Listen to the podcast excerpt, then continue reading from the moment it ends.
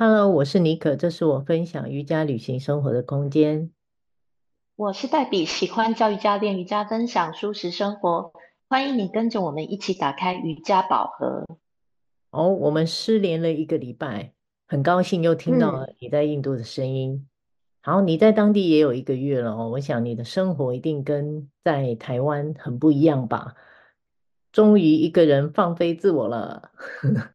哦，真的是很放飞，因为好久没有这样伪单身嘛，单独一个人，纯粹是上课、看书啊、做饭跟补眠，就是真的休息这样。好几次在视讯看到你的气色非常的精神，我在想是不是因为你呢，跟我们的主题一样，你看了一下身体的使用说明书，讲到这个俏皮的主题。好像真的有这本书诶，但是他阐述的是比较偏中医的分享。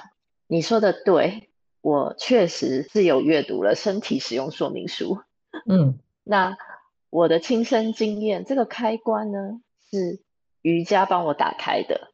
好像练习了这么长时间，自然就知道身体该吃些什么，生活作息该怎么样，包含怎么站、怎么躺、怎么坐、怎么行走。等等，专注在当下的行动。在刚开始新的一年，我建议每个人都可以花时间了解一下自己的身体，并且要多知道一下怎么正确的操作，看看怎么启动开关，正确的使用方式。再来就是关机休息，就好像电器产品一样的。你说的对，好好的观察身体。我们的身体就很像一台精密的仪器，像是手机、电脑等这一些就是最好的例子嘛。很多电器用品我们买了，但实际上我们从来不是很明白它们的操作功能。实际上，它们有很多好用又简单的操作方式，同时也很需要定期的维修保养。如果你知道正确的方式，平常也很小心的爱护它，就能比较健康，看起来也会比较年轻一点。我们的身体是很精细的，当你了解更多，就可以明白身体里面存在你看不到的功能实在是太多了。多花一些时间，才不会浪费我们拥有它。我们长时间在不明了的时候啊，自己都是很粗浅的在使用，过度使用哦，甚至一直在伤害它，我们都不自知。就这样啊，身体就会慢慢慢慢的出现一些有的没有的毛病。也许很多小毛病是年轻的时候感觉不痛不痒，年岁增长、日积月累的这种小症状，影响就很大了。你知道，并不是中年以上或是乐龄的朋友们，让我更惊讶的是，现在的年轻人的身体很多状况是不太好的。在他们来练习的过程当中哦，年轻人的身体。不会出力、歪斜扭曲、无法正常使用的状况是多到让我吃惊啊！这个我也想透过节目让小孩的家长们，如果也有 你们也有小孩的话，可以正视一下这个问题的严重性。对于身体的正位哦，在这里提醒大家要多注意。除了在教学的场合，另外搭捷运啊，其实看看身旁前后乘客的身体仪态。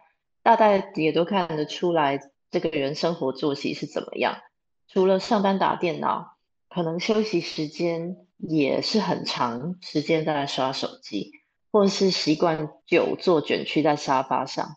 那你应该会很好奇，说为什么搭个车会这么没礼貌的一直在盯着乘客看？这点也是很惊奇的，因为现代人搭捷运就是类似这种大众运输工具的时光。奉献给手机的时间更胜以往的好几倍吧。我常常就会看着对方，但对方也太专心在手机上，压根没有觉得被盯着看有什么不妥。于是我也很大方，继续当个观察者。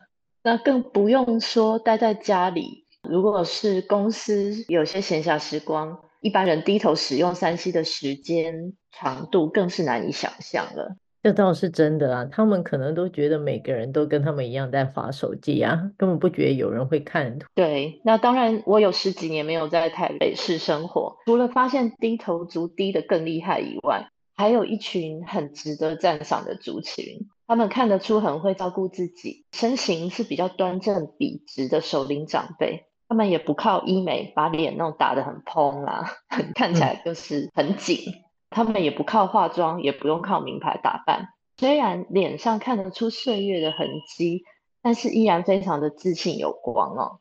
那他们也不刻意的把银白色的头发染黑，那只是打扮的简单干净，这种超级有精神的模样，就是一种令人很向往的美，你不觉得吗？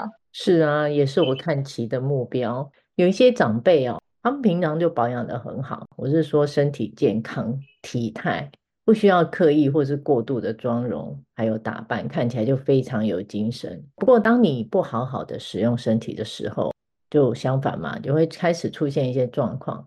呃，所有的病痛，看得到的、看不到的，就会一一的出笼。这时候一开始，也许。你会觉得没什么，大概就是想爱困啊，想睡觉没精神这种的，或者是哪里都酸酸紧紧、好僵硬哦。慢慢的不舒服的感觉就会越来越多，长期以来就需要去看医生啦，就变慢性病啊，或者需要吃个药或做个复健。但其实如果你能调整自己不好的一些惯性，就能避免因为长期过度，或者是你没有好好使用它而造成的问题了。你提到有些慢性疾病的症状，确实一旦出现了。依靠吃药或者是开刀治疗，都是长期抗战啊，有点治标不治本，比较辛苦的状态。我们这边也是提醒，可以在有能力、有心力保养的时刻，好好照顾身心健康。预防保养的效果，能让我们在中老年的身体使用更灵活、更快乐，也更自在。想想是不是就是一件很富足、很赚的一件事？对。那什么叫做好好的使用？什么叫做我们要看好我们的使用说明呢？我们要不要给几个重要的提醒？我说的不是早睡早起、吃得丰富这些哦。好，我分享我的经验是身心饮食作息这四者要搭配啊，扎扎实实的身体上的瑜伽练习是没有捷径的哦。像现在很流行躺着的舒缓肢体练习，或是被动式的 SPA 按摩，或是。听那种敲送波的课程都不算哦。已经有一周两三次瑜伽练习习惯的朋友，是建议可以隔周增加练习的频率到一周四到五次啊。就算没有办法去教室练习，其实像在家每次十五分钟的练习也不嫌少。那还没有瑜伽习惯的朋友呢，建议可以先找自己喜欢的教室老师，密集学习一段时间，再增加居家练习的频次。像我自己的教学，还有 My Soul 的自我练习，就是鼓励学生用呼吸带动作去找到身体的觉察。